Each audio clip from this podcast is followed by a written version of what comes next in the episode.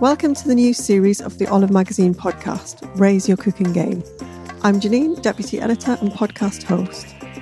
Each episode, I'll be consulting our cookery team experts to take a deep dive into a different subject with tips, tricks, and advice for getting it right. And do listen out for our weekly bonus episodes where we'll be focusing on a classic recipe from the archive and explaining how to make it with perfect results every time.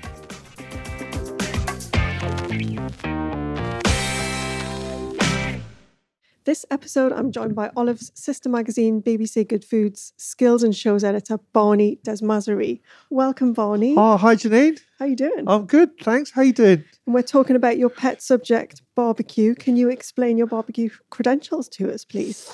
So, uh, yes, I'm a keen barbecuer, if that's even a thing. Um, I've written, I mean, to be honest, I've been, I've written hundreds of barbecue recipes for, for BBC Good Food, and I've also, I've, I've made it my um, thing to understand how a barbecue works rather than just writing the recipes. Yeah.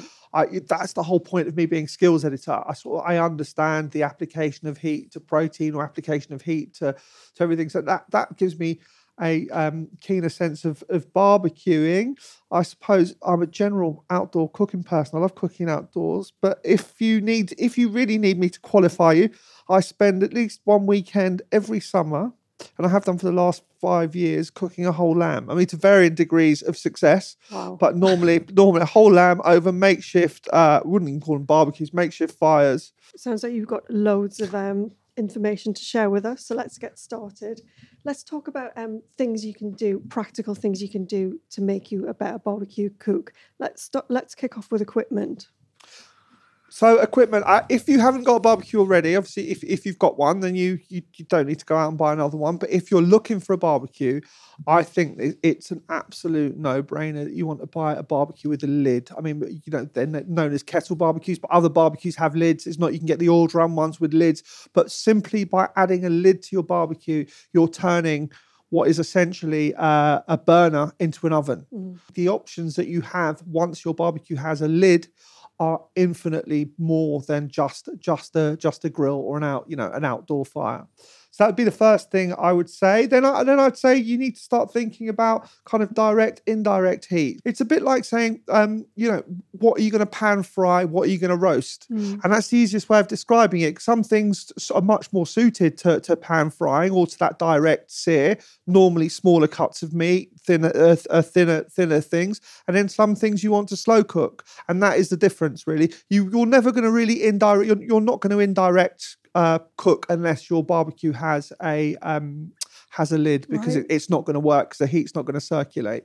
So without a lid, you, your only option is to to cook directly, and then with, with um, and then if your barbecue has a lid, you can cook indirectly. And for those people who don't know what indirectly means, uh, it's when you have two heat zones. We can have lots of heat zones where you you have the heat on one side, and then whatever it is you're cooking on the other side, and you let the heat circulate just as just exactly the same way as an oven works.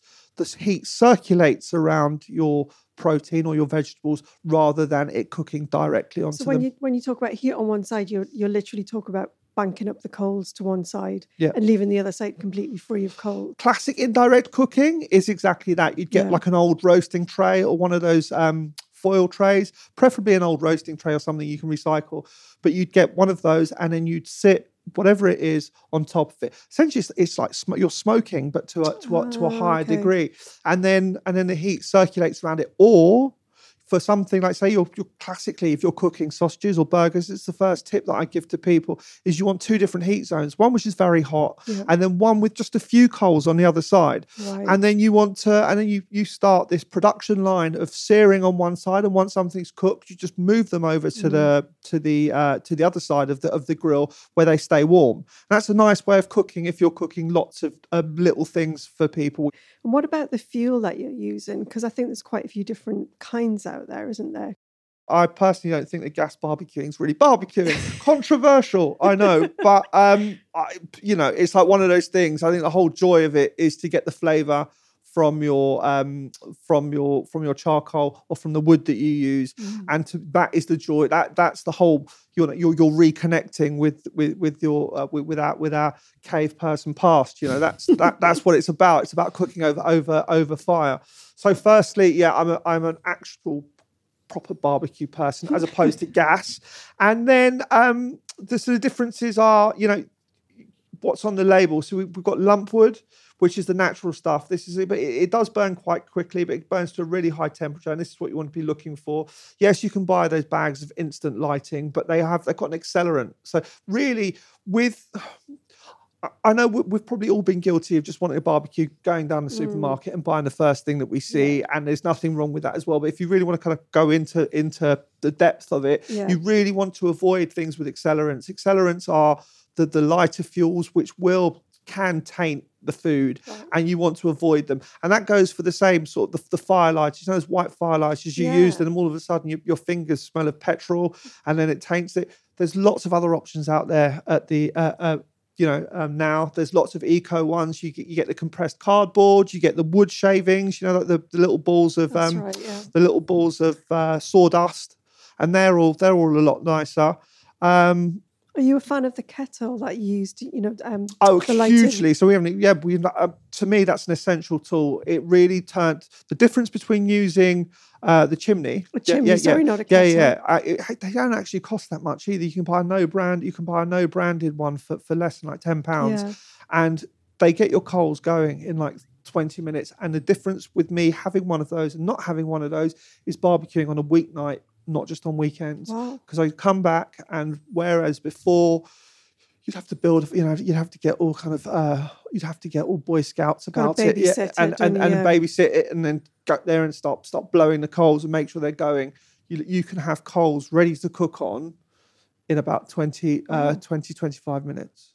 So all of a sudden, you know, opens it up as, a, as an option. So those are the, the the chimneys. That's an essential piece of kit. yeah. Um, I wouldn't. I don't barbecue at home without one.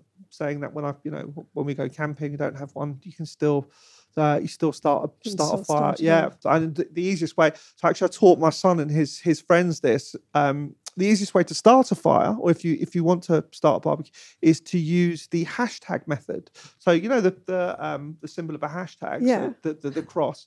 Get your fire lighter. Get some kindling build like a three high hashtag with the kindling, then put some larger logs on top, awesome, and they that you'll guarantee to start a fire every time, and that's how that's how we remember it is is the hashtag method.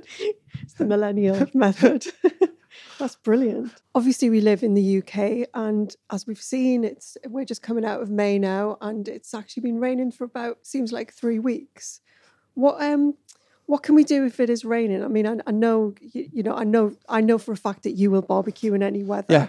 But if you want to kind of get that slight barbecue vibe, but using your oven or your grill, Yeah. can we, are there still some things we can do? Oh, totally. And I, you know, you, I, a lot of the barbecue is a lot of the barbecue is the the flavor that you're getting from the wood or from the from the, the charcoal that you're using, without a doubt. And Mm. and you get the flavor from the fat dripping onto the charcoal and creating the steam or or, or the smoke, and that um that gives you the flavor as well. But you also get the, you know, you also get a lovely charred flavor by simply griddling. I mean, you know, they, they, you still get char, you still get, you still get caramelization, you still get really lovely flavors like that. So historically, whenever I've written a barbecue recipe, as you say, I, you know, the box, the tip box I always give is rain or shine. Is to flip to a is to flip to a uh, to a griddle pan if you're doing a direct barbecue, and then if not, then to just to to simply go to a to a hot oven. So something like a spatchcock chicken or a butterflied um, leg of lamb, just a really hot oven, an oven at about 250 to uh, 250 240 will still give you that really big heat. And if you want to add some smoke to it, there's really lots of there's lots of lovely options for smoked salts Mm. that you can use. yeah. Um, smoked paprika is a lovely thing to add to a rub. So you know, it's pouring down with rain outside, but you still want to do have have get a smoky flavor. Really simple way of just adding smoky flavors by using smoked paprika. That's lovely. I think I'd say as well, my tip would be um, you're going into a hot oven, but to leave whatever meat or veg with a bit of, of air underneath Yeah. them rather than leaving them into putting them into a, a roasting tin. Yeah. So kind of like on a on a trivet or on a um Or directly on the oven on the Oh, oven. yeah. Yeah. I mean, if you're happy to to wash that afterwards, but directly on the oven rack. with a drip tray underneath. totally. So you get that kind of um, surround heat as yeah, well. yeah. So that- exactly, so the heat circulates around it. yeah. Uh, yeah, that's a, that's a that's a lovely idea. So just going on to um, bust some myths, Yes. misconceptions that people have. You've got a few, haven't you, for um, for just stuff that we read again and again, and Yeah. it kind of goes in our head, and we decide that that's the truth, but not necessarily. What What have you got? Uh, so, so number one is if people are getting into it and then they're they're told to use wood chips for flavour, Yeah. they're always told to soak them in water to create smoke. Now, water doesn't create smoke; it creates steam. Yeah. I, I'm, you know, I'm no scientist, but but that, so if you do want to create smoke, then then there's absolutely no need to soak your wood chips in any form of water because all you're going to be doing is creating flavored steam, Mm. not flavored smoke. So that'd be my, my my tip number one. Tip number tip number two, and this actually applies to um, cooking meat or, or or poultry in general. We were always told historically ever to to, to season with salt just before it went on the on on in the oven or on the grill. We now know this to, be nonsense. It's not nonsense, but by seasoning just before all you're doing is seasoning on the outside, by seasoning, depending on how thick it is your seasoning, but by seasoning beforehand, up to several hours beforehand, the salt really penetrates the uh, penetrates the the protein, and you you get a much. It starts to brine it. You get a much uh, a much more a much better flavored uh, finished product. yeah, And that's been number two. And then number three, Mythbuster. So when we're told to cook steaks or chops or anything Yeah. like that, we're told to we're told to sear them on one side, walk away, come back and turn them. yeah, Um, always seemed a bit odd to me because the the the side that you're not cooking first, it sort of sweats, all the juices come out of it. yeah. And so we there- there's a new method of cooking that actually makes you look like a bit of a barbecue pro if that's what you're cooking, which is literally to, to stand there and turn it every minute. And that way you build up this beautiful crust and it cooks a lot more evenly. So that would that that's a direct method. So if you're cooking so something like a T-bone, you know, something Yeah. beautiful like that, get your coals really hot and actually you can cook over quite a fierce heat. And again, because you're turning it, you're you're cooking over this fierce heat, but it gets uh, it gets it, it's not got enough time to burn. So you're just building up this So beautiful you're just crust, constantly flipping it. literally every minute. You, You you sear it for a minute, flip it for a minute, and it, it's still the same combined amount of time, but you're just flipping it every minute as opposed to as opposed to leaving it for five and then and then turning it for five. You're going to need the uh, long handle tongs for that, aren't you? Long handle tongs are definitely on my list of uh, of, of of essential tool. I'd say they're they're very much. I mean, they are the essential tool. There's not much else you can you can do without without long handle Otherwise, tongs. you're just going to be doing a lot of Yeah. jumping back. Jumping back and getting yeah red knuckles. Stick around for more expert barbecue advice from Barney. Can I just ask you a quick question about the wood chips you mentioned? Um, when when do you add them? You don't add them all the time, do you? Because otherwise, you maybe would over smoke. Do you add Yeah. the beginning, end? totally depends on what you're cooking Oh, and what you're what you're trying to achieve. So for uh for for some things, if you're cooking something really slowly, for something like ribs, um, where you're, you're you're essentially you're smoking them to start with, or you're cooking them at a really low um really low temperature, Mm. you'd smoke them throughout and then you'd finish them on a hot heat. Right. But if you just want to boost the flavor onto something, then you can just throw a few wood chips over at the end, just to give it, just to just to give it some some finishing smoke. Nice. Um, but you know, and again, we're gonna, I think we're gonna talk about this again in a minute about with, with flavor boosters. It's not just wood chips that you you can use. You can use lots of things, and I tend to use if I'm using herbs or spices in Mm. my um in a marinade or within the dish, they will go on the Oh, that's you know they they will go straight on the coals. Yeah, well, Um, let, let's talk about flavor boosters yeah. and start with that. So, literally, if something like um, a, a, woody herb, I'm guessing, Oh, totally. rosemary, thyme, Yeah, yeah. bay leaves. So, if you're actually starting out with with that in a marinade, you're going to grab a few branches of it and just put it on there. Even if I'm not, so my, my main tip was going to be that I smoke a lot with uh, with with exactly with with that with with um, with rosemary or with bay, and I'm lucky enough to have a, a big bay tree which I prune. When I prune it, I keep all the I keep all the offcuts, all the prunings, and there's two ways of doing it.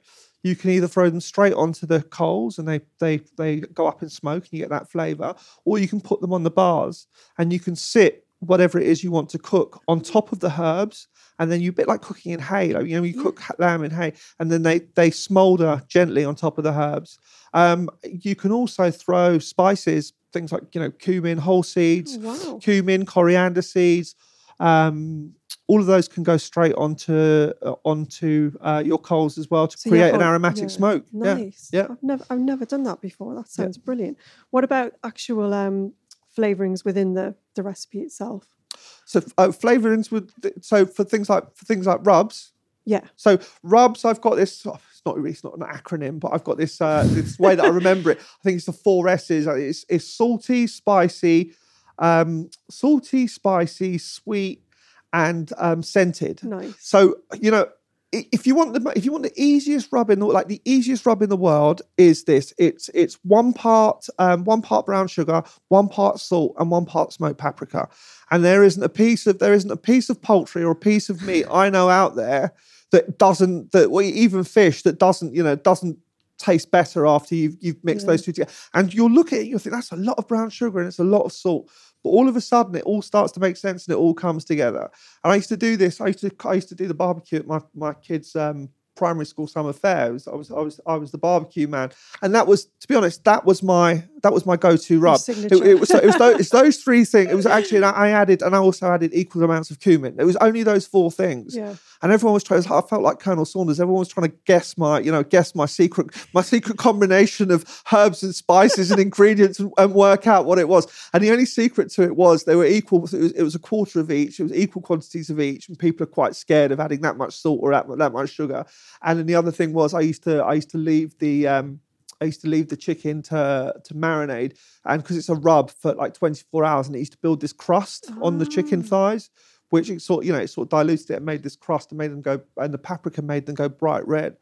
But I, I think people didn't understand the simplicity of it, which is why they you know why they why they liked it. Keep- Some some things can become quite overcomplicated, and all of a Mm. sudden it becomes a cacophony of flavors as opposed to just a couple of flavors coming Mm. through.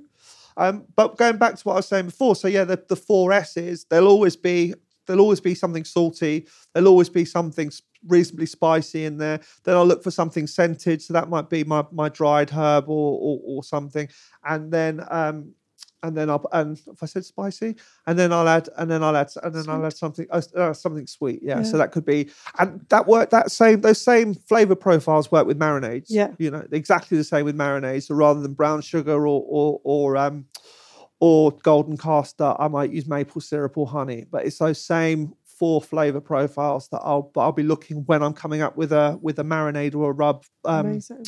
yeah, And then the recipe. S, the final S, the smoke. smoke. Yeah, the- smoke. You'll get five S's. Yeah, and we get But smoke. that comes from the Yeah. whatever you put Yeah, on yeah, there. yeah. That sounds amazing. You also had something about um, a kind of turning your barbecue into a bit of a rotisserie. Yeah, so we're talking about indirect cooking. And I mentioned having a tray underneath Yeah. whatever it is you're cooking. Um, and then you mentioned uh, cooking in an oven in the same way. And uh, so I, I, the way that I think about it is that if I'm going to go to the effort of making a barbecue, a bag of coal actually isn't, you know, isn't that cheap. But, Mm. especially if you're buying really good quality, which you should be. Um, forestry commission Yeah, um uh, yeah, sustainable. sustainable coal and it does make a big difference we're all used to we're all used to shopping online nowadays there's no reason you know it gets delivered to your house there's no reason why you shouldn't be buying the most sustainable uh, british produced um, charcoal out Mm. there it's not cheap you get amazing flavor but if you're going to go to the effort of doing all of that i say get the absolute most out of that out of it as you can. So when it's heating up Mm. sear some so you know maybe sear some um some vegetables on it to make a, a sauce with burn some chilies to make a chili sauce with it.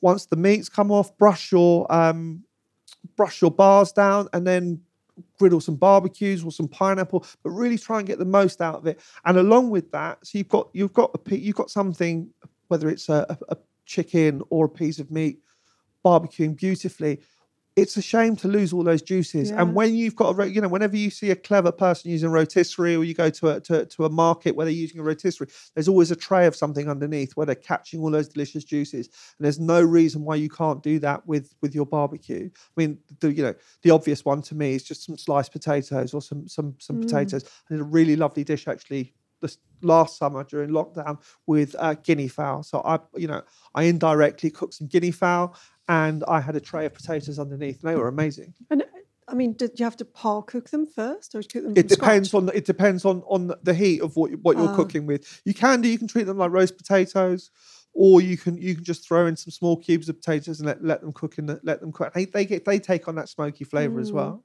And finally, you had a really nice idea for using lemon and lime. Yeah, so um, certainly it's my trick. We you do see people doing it. If you're if you're cooking something that that you like to squeeze lemon, lime, orange, anything over actually. Citrusy, yeah, citrusy. If you cut your citrus fruit in half and sear it cut side down, the um, the skin the the cut side caramelizes and it intensifies the flavor of the juice when you squeeze it over. Wow. Yeah.